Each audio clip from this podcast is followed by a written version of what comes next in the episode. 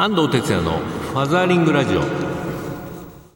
安藤哲也のファザーリングラジオ。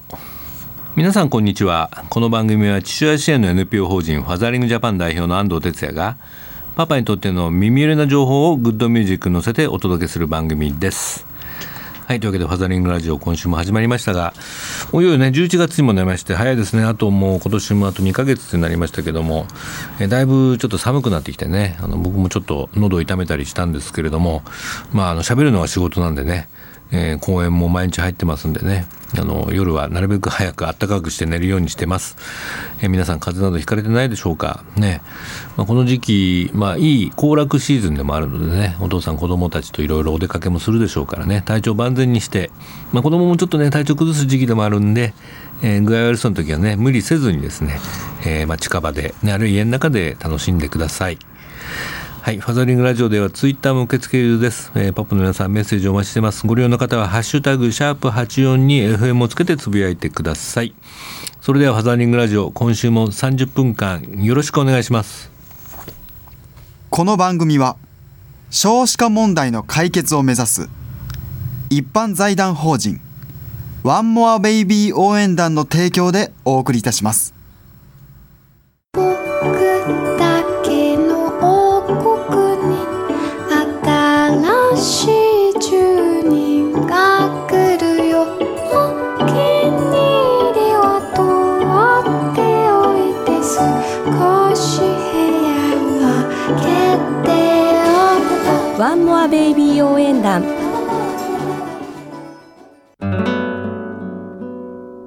ファザリングラジオ FM 西東京からお届けしています。ここからはインフォメーションのコーナー。このコーナーでは子育てに関するニュースなどパパたちに知ってほしい最新トピックスを紹介しています。え今日の話題はですねあの先日、まあ、記者会見で拡充を求めたですね児童扶養手当についてねお届けしたいんですけれどもはい。えファザリングジャパンではあのかねてより父子家庭の支援の中で、え2009年にあのフレンチトースト基金っていうですねあの活動してそれまであの母子家庭にしか出てなかった児童扶養手当をね、まあ、不審にもということで、えそれがまあ法改正されて今ね、シングルファーザーにもの家庭にもあの、え手当が出るようになりました。まあでもですねあのいろいろまあ一人親家庭の今あの問題っていうのがねいろいろ出てきて、えーまあ、子どもの貧困にもつながってるんじゃないかということで今いろいろねこう支援団体がね声を上げ始めています。でつまり一人親、ね、家庭のまあ命綱とも言われてるこの児童扶養手当あの、まあ、やっぱりあのなんていうかな働く時間が短くてなかなか所得が伸びないっていう中でねこの手当非常に重要なんですけれども、えー、実は第1子は大体4万円ぐらい今給付されているんですけれども、えー、第2子になると、まあ、5000円になってしまってですね第3子に至っては3000円、まあ、つまり子供が3人いるとですね、えー、5万円ぐらいしかですね、まあ、1ヶ月出ないという状況ですね。でもともと所得が低い中でそれが人家庭のまあ貧困につながっている、まあ、これは54%っていう数字があるんですけれどもこれが6人に1人の子どもの貧困にもつながっているという状況をなんとかしたいということで、まあ、先日あの厚生労働省のでね記者会見もあって、まあ、ニュースでも流れて見られた方いると思います。まあ、この問題ねあのなんとかあの変えていきたいということで、えー、趣旨に賛同する研究者や支援団体の代表者著名人などで、まあ、有志活動をね今行ってえー、チェンジオルグの方でね署名のキャンペーンをしています、まあ、僕もその発起人の一人で入ってるんですけれども、まあ、この署名が集まったものをですね、えーとまあ、官房長官とかね厚生労働大臣にこの届けてなんとか来年の予算に組み入れていただけないかなというねあのお願いをしてこようかなと思ってます、えーまあ、今日はあの高祖さんもねゲストでいらしていただいてるんですけども、はい、はいえっと、この問題はいかがですか、まあ、虐待とも、ね、少し関係があると思うんですけれども。本当ですね。あの、はい、虐待のその、まあ、原因というかっていうようなところで、うん、まあ、もちろんあの一人親だからどうこうっていうのもないんですけれども、うん、あの一人親家庭だったりとかあとはやっぱりこう経済的なあの苦しい状態の方々っていうところの比率がやっぱり高くなってるとい。うのはすごくありますね。でそれであの先日あの、まあ、ちょうどあの判決が出ましたけれども、昨年のあののえー、神奈川県厚木市のあのアパートで、あの子供が、あの斎藤陸君っていう、あのこの、えーとまあ、白骨化した遺体が見つかってというところの判決があのお父さんに出ましたけれども、やっぱりあれもですね本当にあの一人親、あのお父さんが、まあ、育てていてただ、まあ、あの保育園にも預けてないとい。うようなところでネグレクトの形になってしまったんですけれども、ね、千葉県でもねあの、親子心中みたいなね、えー、家賃が払えなくてみたいな事件もね、えー、ありましたし。やっぱりあの一方で、ね、こう、まあ、不正受給してるんじゃないかみたいなね批判もあるんですけれども、やっぱりこうなんていうかな全体考えるとね、その困ってる子どもたち子どもたちは罪ないんでね、そこをやっぱり救っていくというのが大事だと思いますね。そうですね、うん。まあ、今あの役所のねあの報告では、えー、収入面で苦しい一人家庭の状況ということで、まあ、母子家庭が特に年収平均年収が181万円ということになってますね。はい。えー、100万円以下も22%い。るということではいえーでね、どうやってこれ暮らして子供いてね暮らしていくんだろうとか、ね、あと子供があの障害を抱えているともっと、実は大変なことになってると思うんですよね。でも本当にあの障害を抱えているお子さんを育てているご家庭っていうところがですね、まあ、私あのファザリングジャパンのミーマンプロジェクトもやっていますけれども、でも本当にあのいろんなことの決め事が、あの決断をすごく何回も何回もしていかなきゃいけないんですね。保育園はどこに選ぶとか、あとはその進学する時に普通の、普通級にするかどうかみたいなところでですね、その都度その都度すごくこう考えていかなきゃいけないので、それでこうパートナーとこうはい、あの意見が食い違ってしまって、うん、であの離婚に進んでしまうというような確率が結構こう障害を持ったお子さんのご家庭に多い感じがしますね。まあ、あとやっぱり進学の、ね、問題も出てくるので、はい、まあ、世代を超えてその格差がねまた連鎖す、まあ、再生産するみたいなことも言われてますね。はいえー、ですねまあ、ですのでやっぱり子どもたちがねこう平等な教育機会を得られるようにね、はい、あのまあ、まず第一歩としてこの児童扶養手当の加算っていうのをね、我々は求めていきたいなと思いますんで、はい、コさんも応援してください。もちろんです。はい、はい、ありがとうございます。はい、ありがとうございます。え今日のインフォメーションコーナーは、えー、児童扶養手当の拡充についてお届けしました。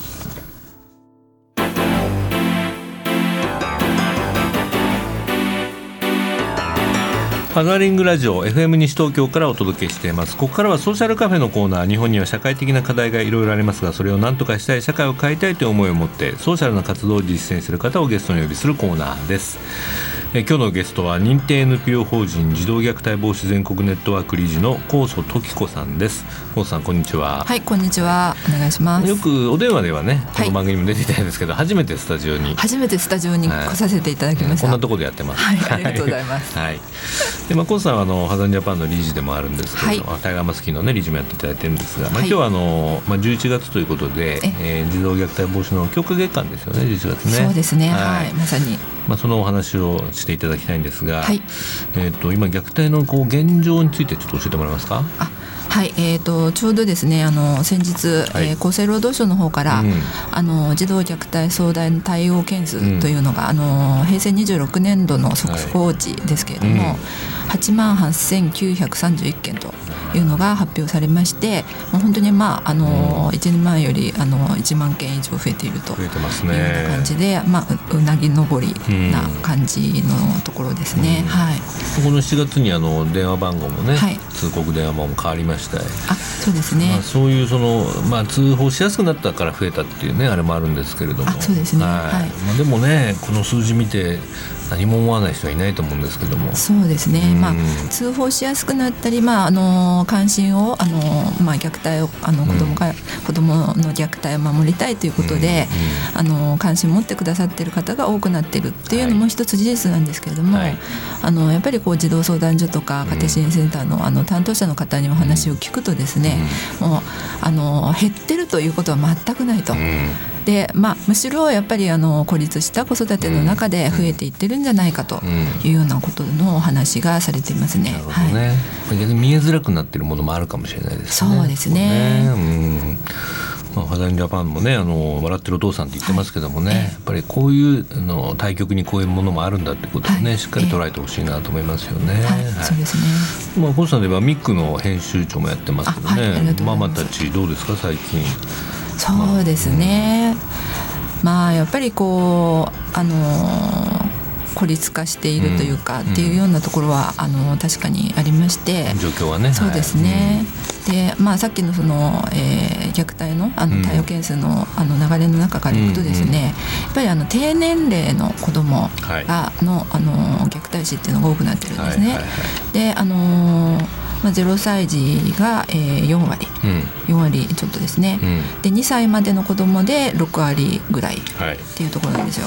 あでさらに、えー、とその虐待の加害者うん。が、えー、と4割以上が実際のあのお母さん実母ですね、うん。で2割ぐらいが実のお父さん。っうん。ていうところなんですよ。なるほど。でまあ、あのお父さんのその2割っていうのもですね、はい。あのまあ、ファザーリングジャパンはあの、ね、笑ってるお父さんを増やそうということでやってますけれども、うん。まだまだその子育てに関わってる時間数の対比から見てみると、そのお父さんの2割っていうのは、うん。あのほぼお母さんが中心に子育てしてますから、はいはい。相当比率は高いと。そうなんだよねいうようなところがありますね。はい。はい。的にまだ母親の方がやってるから、ええ。母親の数字は伸びるんだけども、えまあ、父親のその時間の少なさに見れば、ええ。まあ同じようですな高いんだよね。そういうです方だよね。はい。ええ。まあだから笑ってないお父さんがまだまだいっぱいいるってことかもそうですね。うんまあ、そういうのをなんとかねはい。解決したいということで、ええ。まあ、ミクの方であの、はい。北欧にもよく取材に行かれてますけれどもね、はい、そうですね、まあ、スウェーデンはご存知の通りあの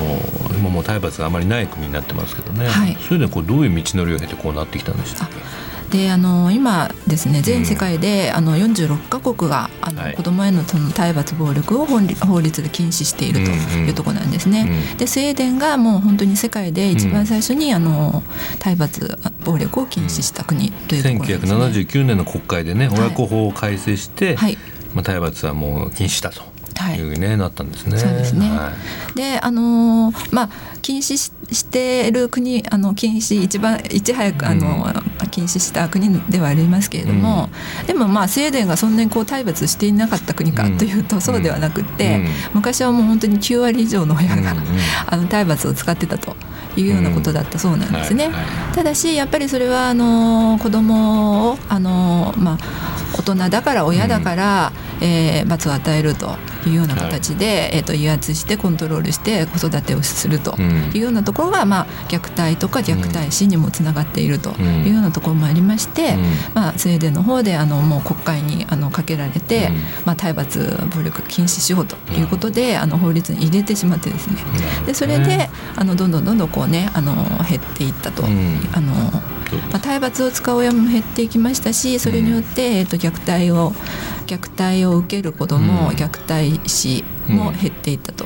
はい。であとはその子ども間でですね、あうん。の親親からこう体罰受けてたりとかはい。する子どもがあの友達同士の中でもこううん暴力を使う。可能性があると、はい。まあはい。必ずではないんですけれども、うん。まあ、そういうののところで子ども同士のそのいじめというのも減っていったというふうに聞きました。なるほど、はい僕も PTA 会長とかやりましたけどね、ええ。やっぱり学校で荒れる子にはねい。ろんなやっぱ家庭の問題が見えましたね。そうですはい。ね、で今あの本当に嫌な、えー、と少年犯罪というか、あのいっぱいありますけれども、うん。十十何歳っていうようなところでありますが、まあ、そこら辺のこう背景をあの丁寧に見ていくとですね、かなりの確率でうん。親子関係うん。のところの問題っていうのが出てきますね。まあ、もちろんあの実際にこう、えー、と虐待を受けてるっていう子もいますし、だね。だからあのギクシャクしたところの問題があるというところもあります、ね。先週のゲストの福井さんもですね、はいあのいやっぱり思春期のねあれっていうのは今が勝負だよって、ええこの若いパパたちにメッセージ送ってましたけどね。ね。やっぱりそその時期にしっかりやっとくとね、思春期もねね乗り切れると思いますし。ね。やっぱりこうちっちゃい時からの関わりが、そこにこうつながっているっていうところはすごく大きいですね。このミクでね出てたあのスウェーデンのハリーさんというご一家のね、はいこれお父さんが言ってるんだと思うけど、えいやいやの反抗期はどこまで親が許してくれるか確認してる時期だとでも、はい親として脳はきっぱり伝えることだあ、そうですね。おっすね。叩くんじゃなくてね、これね。そうなんですよ。はい。だからあのここまでいいよっていうのうん。を、ここはダメだよっていうのをこうノーってきっぱり言うと。うんうんだからそれはあの、まあ、叱っちゃいけないとかそういうことではなくって、うんうんただしでも別にあのダメだよっていうのも怒鳴りつけたりとか、ね。あの、もうあのほ頬を叩いたりとかね、うん。そういうことの必要はないということですね。うん。なるほどね。あと子供と約束をちゃんと相談して表に書き出してチェックをするのが大事だはい出てますねはい。まあ、このお家はそのような形をしてたんですけれども、うん。それもこうあの罰を与えるためのチェックということではなくてですね、こうできなかったからなんでできなかったん。だっていうことではなくて日本そうなりがちだけどね。プラスのためですね。あの褒めてあげるためにあこんなに頑張ったから、じゃあちょっとこのねあのいつもよりおやつをスペシャルにしちゃおうかみたいな感じで、うん。あのそういうふうにこう使ってるというふうに言ってましたね。はい。大事なのは子育てで悩んだ時は夫婦で話し合うことが大事だ。そうなんですよ。ね。でも本当にですね北欧のねその働き方がですね やっぱもう本当にあの仕事が4時とかでそうなんだよ。終わってですね。ここがまた違うんだよね、はい。まあ、イクボスがちゃんといるしね。そうなんです。ようん。でそれでまあ子供あのまあ小学生ぐらいは、あうん。のみんなこう大人があの送り迎えしないといけないはい。ところがほとんどなので、そうで迎えに行ってあの一緒にこう帰ってきて、まあどちらかがあのまあお親のどちらかが、はい。あのご飯を作り親のどちらかが子供のケアをしてとうんいうようなところで、まあ、みんなで一緒にご飯を食べて、はい。まあ、子供早く寝かせてまたこうあの大人同士の夫婦の会話をするというような感じですよね。まあ日本もそうそれぐらい余裕のあるね、はい。こう生活ができるとこういう子供の問題もね少なくなってくるんじゃないかなと思いますね。ええはい。だから本当にあのお父さんがすごくこうイニシアチブを取って、あの子育て子供のことについてお話ししているのが印象的でした。ねはい。まあ、この体罰暴力を、ね、法律で禁止している国は46カ国があって、はい。えースウェーデンに続いて、まあ、フィンランドノルウェー、ええはい。2014年はブラジルも、ねはい。禁止になってでもはい。日本はまだこれをね、あの禁止できてないと。そうですね。いう状況がありはます。まあ、この辺もね、あの活動していきたいですよね。はいはい。あと、まあ、今月いろんなイベントがあると思いますけど、何か、あ,、あはいの、ありますか？あはいはい。い。であのー児童虐待防止全国ネットワークの方で、えっ、と毎年行っているんですけれども、うんあの11月15日にですね、は日照ホールの方で、うんあの子どもの虐待死を痛み、うん命をたたえるあ毎年やってるやつです市ね。民集会というのがまた行われます。栃木の事件をね、あそうですね。はい。で、あの集会を行って、その後に、うんあの。あの皆さんでですね、うん。あの虐待をなくしていきましょうということで、あのまあパレードというかまあ行進をね。はい。あのすることになってますので、はいあのもし参加いただける方はオレンジ色の服装ですとか、うん。何かそういうねオレンジ色のものを身につけて、はい。はい、あの参加していただけるといいのかなと思ってます。はい。詳しいことはあの、えっ、とオレンジリボンのねホームページに書いてありますからね。はい、あのチェックしてください。はい。はい。というわけでねあの、まあ、この問題毎回僕も取り上げてなんかこうこういうことを取り上げなくてもいい社会になればいいなっていつも思うんですけどもね。そうですね。はい本当にあの減ってほしいですうね。んでもあのまあなくなってほしいんですけれどもなかなかうんまあ少しでもあの少なくなってほしいと。そうですね、まあ、我々一人一人ができることと、はいあとやっぱりその市民活動であるとか、ええあれは僕はやっぱり法律整備の法律の整備とかね、はいこれが一体となっていかないとなかなか難しいのかなと思いますね。ええであとは本当にあの周囲の優しい目ですね。そうよね。ええあの本当に大丈夫？とか、あのどうしたのとか可愛いね？とか。余裕がないとできないんだよね人間ってね。そうなんですね。分が満たされてないと人のことを気にできないじゃないですか。そうですね。だからもっと働き方を変えないとね、ええ。もっと少し余裕を持って周りが見れるようになるとね、そうですね。変わるなと思うんですけどね。はい。はい。まあ話はつきませんけれども、はええ。またいろいろタイガーも含めて一緒にね活動していきたいと思います。はい。今日のゲストは認定 NPO 法人児童虐待防止全国ネットワーク理事の高祖と彦さんにお越しいただきました。どうもありがとうございました。ありがとうございました。絵本コーナーパパ読んでですこのコーナーでは週末パパが子供と読みたいおすすめの絵本を一冊ご紹介していますえ今週の一冊はこちらですねねえねえもう一度聞きたいな私が生まれた夜のことという絵本ですちょっと読んでみましょうねねえねえもう一度聞きたいな私が生まれた夜のことねえねえもう一度聞きたいな。スプーンみたいに体を丸めて寝ていたパパとママのこと。パパはガーガー大きなびっかいてたんでしょ。ねえねえもう一度聞きたいな。真夜中に電話が鳴った時のこと。私が生まれたって聞いた時ママは大きな声を出したんでしょ。ねえねえもう一度聞きたいな。ママとパパがおじいちゃんとおばあちゃんに慌てて電話した時のこと。でも二人ともグーグー寝てて電話が聞こえなかったんでしょ。ねえねえもう一度聞きたいな。ママとパパが飛行機で私を迎えに来た時のこと。ベビー用品の詰まったカバンを持ってったんでしょ？飛行機では映画もなくてピーナッツしか出なかったんでしょ？ねえねえもう一度聞きたいな。ママのお腹では赤ちゃんが育たなくてもう一人の女の人の中で私が大きくなったってこと。その人は若すぎて私の面倒を見ることができなかったんでしょ？でもその人は私を産んでくれたお母さん。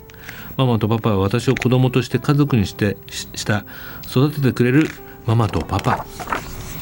はい、えーこういうね書き出しなんですけども、まあ、これあのアメリカの、えー女優ハリウッド女優のねジェイミー・リー・カーティスさんのね作った絵本なんですけども、まあ、幼女としてね迎えられた少女ですね、えーとても楽しそうに自分の出生を語る絵本としてね、まあ、日本でも翻訳されて発売になっています。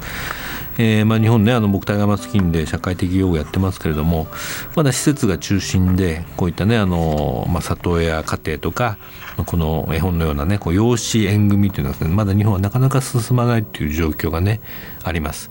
ちょっとだから日本の方がこれを読むとね少しこう、えこういう世界があるのかなと思うんですけども、まあ、これからねおそらくまあ増えていくというか、えーこういったことがね日本でも当たり前になっていけばねいいなと思いますんでね今日ご紹介しました、えー、本並にもこんなレビューが来てますね。こちらは、えーアンドスワルさん、ね、20代の女の子7歳男の子3歳の東京都のママからです。他人から見ると一見複雑そうな親子関係。なのに少女も親も血のつながりを超えて純粋に愛し合っているのが見て取れます。娘に読んであげた後は必ず娘が生まれた時の思い出話になり絵本の中の少女のように大喜びで聞き入っています。はいこんなねレビューですけど、うん、そうですね、まあ、血がつながってるかつながってないかではなくてですね。やはりその大事にね、えー迎えてくれるえーまあ、大人がねそこにいるっていうことが、まあそのね、この場合は赤ちゃんの時もういるわけですから本当のねお父さんお母さんのようになっていくということですね。やっぱり環境が僕は人を育てると思いますからね。ぜひこういうね本あのお父さん一回ね、まあ、自分の家とは違う形かもしれないけどねまあ多様性という部分もありますので一度ね読んでみてほしいなと思います。はい、えー今週の絵本は「ねえねえもう一度聞きたいな私が生まれた夜のこと」ジェイミー・リー・カーティス作ローラ・コーネル A 坂上薫役改正者から発売になっています。フェイスブックページにもリンクを貼っておきますのでご覧ください。今週の「パパ読んで」でした。